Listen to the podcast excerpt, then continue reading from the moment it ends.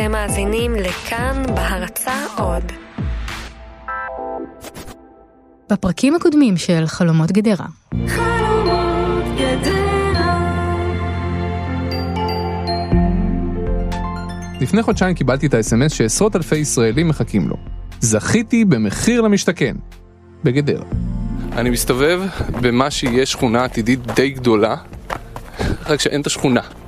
לא נערכנו שהדירות האלה יהיו גם בדיוק ה-fine tuning של מה שהזוג הצעיר צריך.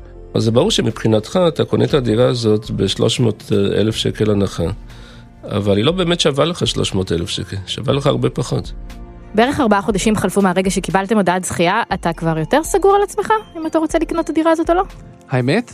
ממש לא. אבל ממש לא. חלומות גדרה. חלומות שחולמים עליך. בחלום. צליל, שאול, זה קרה. הזמינו אותך לכנס? כן, זה סוף סוף קרה. ביום ראשון שעבר, אחר הצהריים, אשתי ואני הגענו למגדל צ'מפיון בבני ברק, מול קניון איילון, לכנס שערך הקבלן של הדירה שזכינו בה במחיר למשתכן בגדרה. אהלן, לי קוראים שאול. אה, אשתי נתקעה בפקקים מירושלים. אז איך הכנס הזה נראה? איך את מדמיינת אותו? אני מדמיינת שזה כולל כיסאות כתר, פלסטיק ובורקסים. Mm, לא, האמת שזה היה די פנסי כזה, כמו WeWork של נדל"ן כזה מגניב. בפרויקט שלנו בגדרה יש כמעט 300 דירות, שזה אומר סדר גודל של 600 אנשים שהיו צריכים להגיע לכנס, וזה ממש הרבה אנשים, אז הקבלן פיצל את הזוכים להרבה קבוצות של 20-30 אנשים בקבוצה, והזמין אותנו בנפרד, בשעות שונות, לבוא, לשתות קפה, לקבל חוברות, ולשמוע את כל מה שיש לו להשמיע לנו על הדירה שאולי נבחר בפרויקט שלו. כמו יום הורים כזה, רק של דירות. טוב, נעים מאוד, שמי דינה, אני נציגה של חברת אלדר שתסייע בידכם אה, לעבור את התהליך הזה של בחירת הדירה. אה, אני רוצה להגיד לכם שזכיתם, זכיתם כי זכיתם באמת באחת המתנות שהמדינה נתנה מבחינת מחיר למשתכן. בכל מקרה, זהו זה. התחלנו את הסדרה הזו, חלומות גדרה, באוגוסט, לפני שמונה חודשים, ועכשיו נותר שבוע. אי אפשר לברוח יותר. תוך שבוע נצטרך להגיד כן או לא.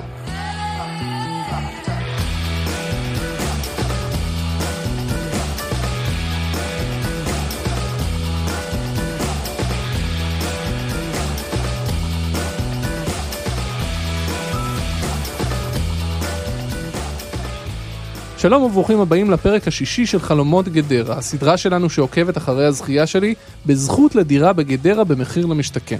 אני שאול אמסטרדמסקי. ואני צליל אברהם, ובפרק הזה אנחנו מגיעים כבר ממש אל קו הסיום. אם זה הפרק הראשון שאתם מאזינים לו של חלומות גדרה, זאת בדיוק הנקודה לעצור ולחזור לפרק הראשון. כי היום, שאול, אין לך יותר ברירה, אתה צריך לענות סוף סוף על השאלה, האם אתם מתכוונים לקנות את הדירה הזאת או לא? אי אפשר להתחמק יותר. אתה נמנע מלקבל החלטה מאז אוגוסט. ואתה יודע מה, אם לא בשביל המאזינים שלנו, אז לפחות בשביל עצמך. אתם מתכוונים לקנות את הדירה הזאת או לא? בואי נגיד ככה, אני מבטיח להחליט עד סוף הפרק הזה, סבבה? אבל לפני שמחליטים, צריך לדעת על מה אנחנו מחליטים, נכון?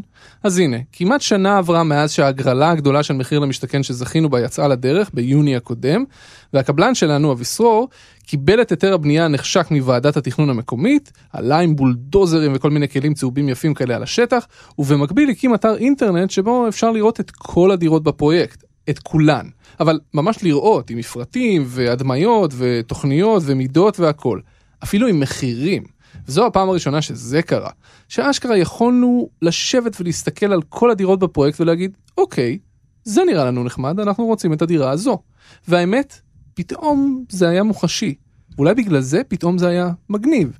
התיישבנו שנינו והתחלנו להסתכל על ההדמיות ולעבור בין דירות ולחשוב איזה דגם של דירה מתאים לנו יותר והאם המטבח מרווח מספיק והאם זה הגיוני שאין חלון בשירותים או באמבטיה ממש צללנו פנימה. מפרטים זה מגניב. כן, זה באמת מגניב. זה לא הגיוני שאין חלון בשירותים ובאמבטיה אגב.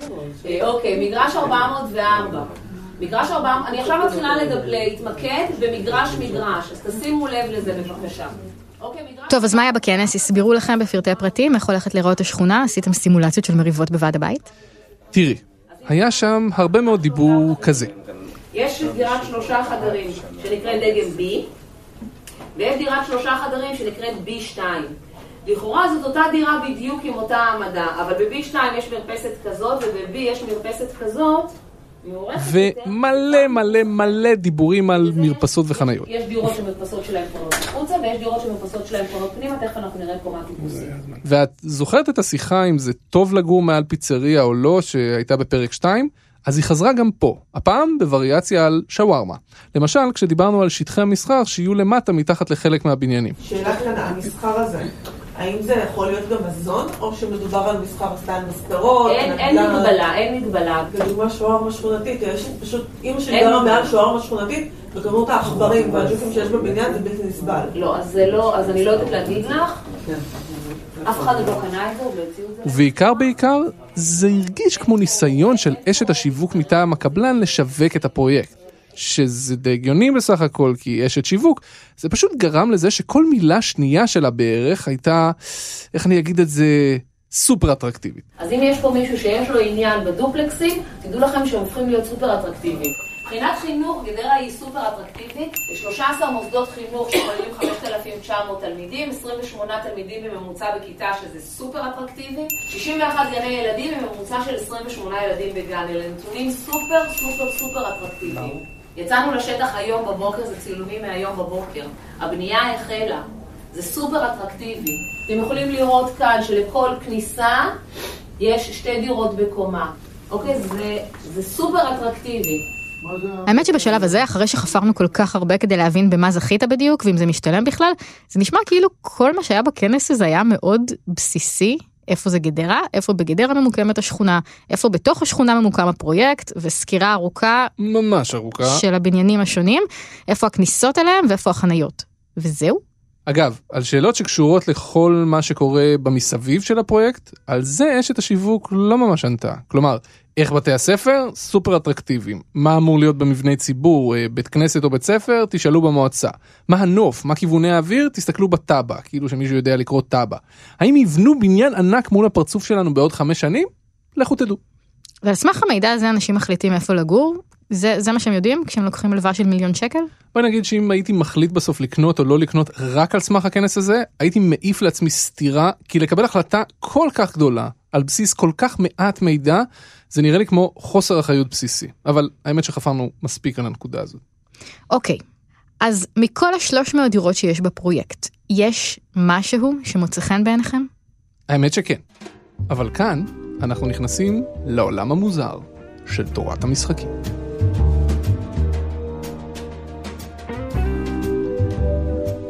אתם מוזמנים לפי הסדר שלכם.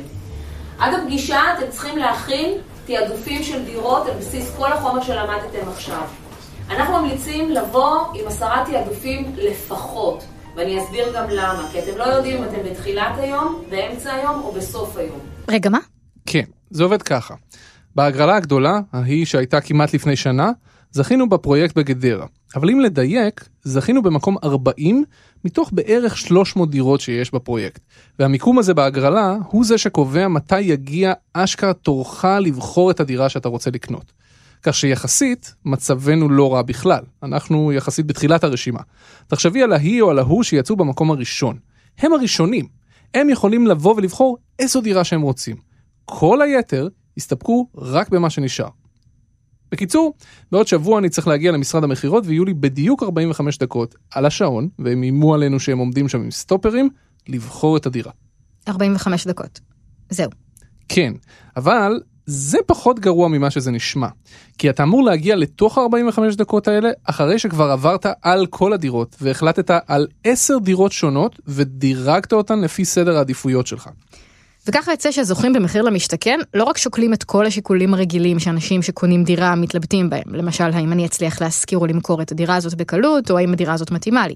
מי שזוכה במחיר למשתכן צריך להתחיל להיזכר בלימודי ההסתברות שלו לבגרות במתמטיקה, ולשאול את עצמו איזה דירות יש סיכוי שכולם ייקחו לפניי, ולפי זה למלא את הלוח של עשר הדירות שהוא מעדיף. בסוף כל יום אנחנו מוחקים מהלוח את הדירות שנמכרו. זאת אומרת שבסוף כל יום אתם צריכים שוב לעבור על הכל ולהגיד, אוקיי, אז בחרו לי את השלוש דירות הראשונות, אני אוסיף עוד שלוש דירות אופציה. למה זה ככה?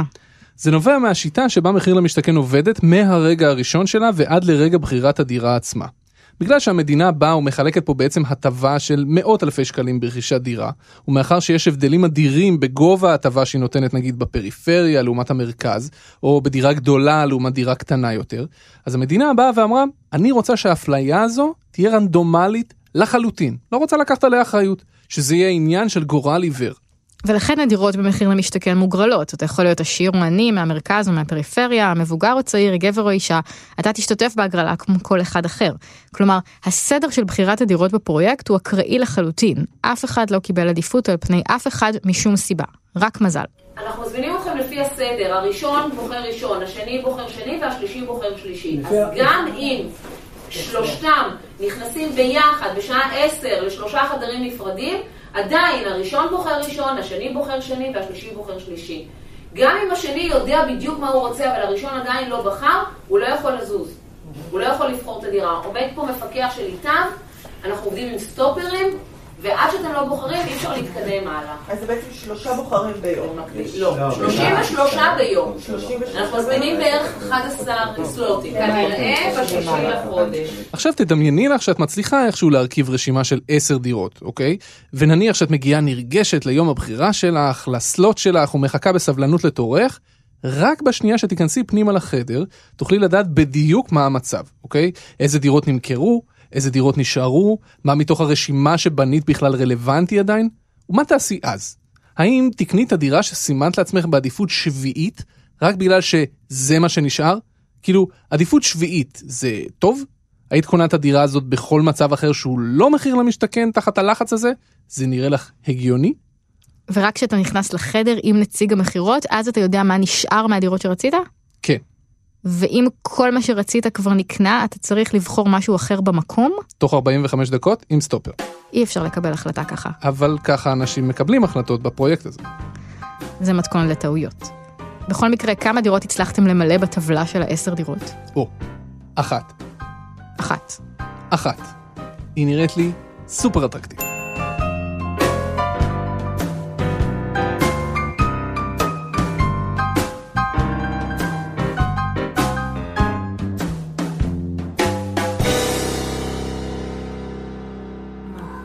רוצה להקליט את מה שאת אומרת, למה?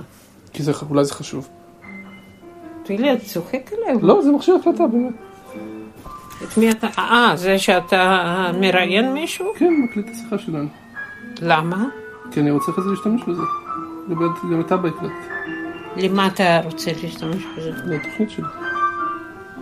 תוכנית על מה? תגיד לי שאני... על זה, על המחיר למשתכן. תכירו, זו אימא שלי. היא כבר הופיעה בפרק קודם של חיות כיס, וכמו אמהות רבות אחרות, היא ממש, ממש ממש רוצה שאקנה כבר דירה בשביל להוריד מעליה את הנטל הנפשי שהיא נושאת על עצמה או משהו כזה. אז בשבת, כשנסעתי אליה לאסוף את הילדים, ניצלתי את ההזדמנות להראות לה את המפרטים. אנחנו חשבנו שאם כבר, פה בבניין הספציפי הזה, יש את הדירה הספציפית הזאת. זה דירת גג, זה דופלקס, ארבעה חדרים, אותו גודל, אבל יש גג של 60 מטר, למעלה. וואו, וזה עולה 1.4. זה קומה עליונה. כן. זה חדר ילד אחד, חדר ילד שני, או בינתיים בגיל הזה הם ביחד, ואחרי זה... פה יש מרפסת פינתית נחמדה, פה יש נוף, כי פה כן. יש את הפארק, ופה יש מדרגות שעולות מתוך הדירה למעלה ליחידה של ההורים, שזה פשוט חדר על הגג, חדר שינה עם מקלחת, וזה מרפסת ענקית, זה פרגולה פה, זה מרפסת ענקית שצופה לנוף, כי פה יש שדות. אז אתם הולכים על הדופלקס? זה גם מה שאימא שלי שאלה. אז? תראי, האמת, הוא נראה חמוד לאללה הדופלקס. והייתי שמח להתעורר בבוקר ולהכין לעצמי כוס תה ולצאת למרפסת הענקית ולהשקיף על השדות, אבל אם אני צריך לקחת הלוואה של יותר ממיליון שקל בשביל זה, שתיגמר רק כשאני אגיע לפנסיה, ובמקביל לשלם כמעט שנתיים גם שכירות וגם משכנתה, וכל זה בשביל לגור ביישוב שאני מודה הוא נראה לי חמוד, אבל הוא לא בדיוק מתאים לי מבחינת המיקום והמשפחה והעבודה והחברים והכל, וייקח ממני עוד זמן של פקקים על הכביש, ואז בסוף אם אני ארצה למכור את הדירה הזאת בעוד שבע שנים, לכי תדעי מה יהיה השוק, כי עוד איזה 100 או 200 או שד יודע כמה אנשים במצב זהה לשלי, עם דירה מאוד מאוד דומה לשלי, שכולם ינסו למכור אותה בדיוק באותה תקופה, לכי תדעי מה זה יעשה למחירים, זה מפחיד אותי, וזה לא נראה לי לא הגיוני ולא משתלם. תגיד לי, אם אתם מסרבים, אתם יכולים להשתתף בעוד אחד? מה, בעוד הגרלה? כן. כן. עד שלוש הגרלות אפשר. זה מה שבטלוויזיה אמרו. כן, אבל האמת שזה תמיד יוצא במקומות ש... במודיעין אתה סימנת אז? מודיעין זו הייתה האפשרות הראשונה שלנו, ולא זכינו פשוט. והאמת, את יודעת מתי הדירות האלה יהיו מוכנות? נו. במקרה הטוב, עוד חמש שנים. זה קרקע, לא רק שאין לה תוכנית בנייה, שאין לה היתר בנייה, זה עוד לא מופשר בכלל, זה יער היום. היינו שם. זה יער. אבל מודיעין, ממודיעין זה- מקום אידיאלי, זה גם... אבל זו דירה שלא תהיה מוכנה עוד חמש שנים אפילו. אני יודע איפה אני אהיה עוד חמש שנים? נו, אז מה? אבל יהיה לי דירה שנוח לי. איפה שבא לי. לא, אבל אם היית זוכה במודיעין, היית הולך? אבל אני אומר, זה עוד חמש שנים, מה זה יעזור לי? לא היית הולך לראות... לא הייתי הולך על מה, הייתי סתם מחזיק את זה באוויר, כי לא קורה עם זה כלום, זה גם לא יקרה. זה מקום- זה גם עיר מצוינת. אבל זה לא רלוונטי, זה. לא לא רלוונטי בכלל. גם לא זכיתי, וזה גם עוד מאה שנה, זה לא... ויש כל הגרלות אחרות. ו- וראשון? וראשון זה מתי יהיה? אין לי מושג, לא זוכר, יש טבלאות, יש מבשרת ציון, יש כל מיני, לא יודע. בקיצור, אתה נגד. לא סתם נגד גדרה, אלא נגד מחיר למשתכן באופן כללי. אני חושב שנגד היא מילה קצת חזקה. תראי, חפרנו וחפרנו במחיר למשתכן הזה, נכון? בשורה התחתונה, מתוך ניסיון לעזור באופן ממוקד לזוגות צעירים, לא משנה אם את מסתכלת על זה כאקט ציני או אמיתי, נולדה תוכנית שהיא בסדר, אבל יש בה גם פגמים. זו תוכנית שטובה מאוד עבור מי שזוכים במקום שבו הם אשכרה רוצים לגור. למשל, תושבי מודיעין שזוכים במודיעין. תושבי ראשון שזוכים בראשון. וגם אז זה בהנחה שיהיה היתר בנייה בהקדם ושהבנייה תתחיל מהר, אחרת לא ברור למה כדאי לחכות דווקא למחיר למשתכן. אבל הסיכוי שתצא לך בהגרלה דירה שבדיוק בדיוק רצית, הוא לא גדול במיוחד. אז לפחות מבחינתי, מחיר למשתכן היא לא בשבילי כנראה. ואחרי שנוותר על הזכייה הזו, אני בספק גדול מאוד אם נירשם להגרלה נוספת. אני באמת לא יודע עד כמה אני מייצג זוגות צעירים אחרים, יכול להיות שלא, אבל זה הסיפור שלנו. תגיד לי עכשיו לגבי השאלה, למה לא לקנות דירה שהיא יד שנייה? איזה דירה שהיא יד שנייה? דירה של יד שנייה, איזו דירה שהיא יד שנייה? באזור שנוח לכם. האזור שנוח לי זה האזור שאני גר בו עכשיו, אין דירות יד שנייה, זה בתים. הבתים האלה עולים 4 מיליון שקל. מודיעין. לא רוצה לגור במודיעין. למה? לא בא לי לגור במודיעין, אני נהנה מאיפה שאני גר, למה אני, למה אני רוצה לגור במודיעין? זו עיר צעירה. לא רוצה לגור במודיעין, לא תשכנע אותי שאני צריך לגור במודיעין. מתוכננת יפה. אני לא רוצה לגור במודיעין. אתה לא אוהב את מודיעין? לא. איזה עיר אתה אוהב? לא אוהב, אני אוהב לגור את איפה, איפה שאני גר. תראה, אם הייתם יכולים לגור, לקנות את הבית שאתם גרים בו עכשיו, זה היה טוב. אבל- 4 מיליון שקל. לא יכול לקנות. אבל שאולינקה, תסכים איתי גם, שאי אפשר, שאתם צעירים, אפשר לקפוץ לבית. קונים קודם כל. לכן אני שוכר. בכל העולם זה פתרון סופר מקובל, רק פה משום מה לא. כי, כי כל אתה- היהודים, השואה. לא, אני אגיד לא? לך. לו לא היית מתעקש, והיית קונה את זה לפני שזה רק התחיל, היום זה היה מכפיל את עצמו. אז לא תמיד אתה צודק. רק בעיה שעכשיו זה לא ירד, אז זה, זה המצב שהגענו.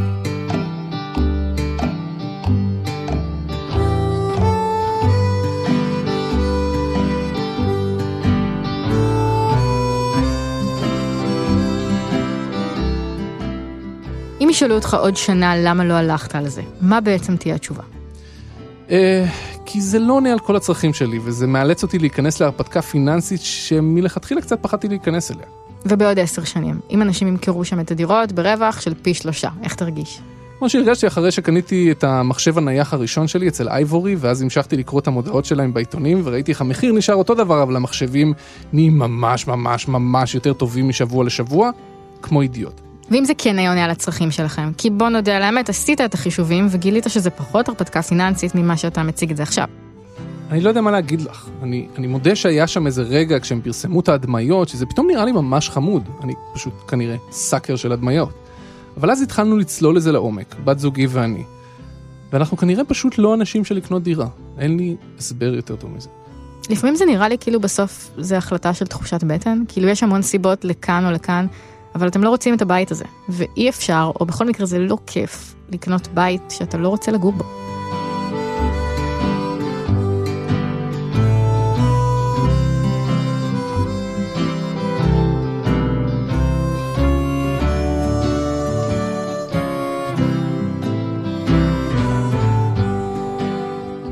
זה הסוף של הסיפור של שאול עם חלומות גדרה, אבל לא הסוף של חלומות גדרה. אנחנו נסיים את הסדרה בפרק סיכום מיוחד, שבו ננסה לעשות סדר בכל מה שלמדנו, לעזור גם לכם לקבל החלטה אם אתם צריכים, ולהבין מה למדנו מכל זה על מצב הדיור בישראל.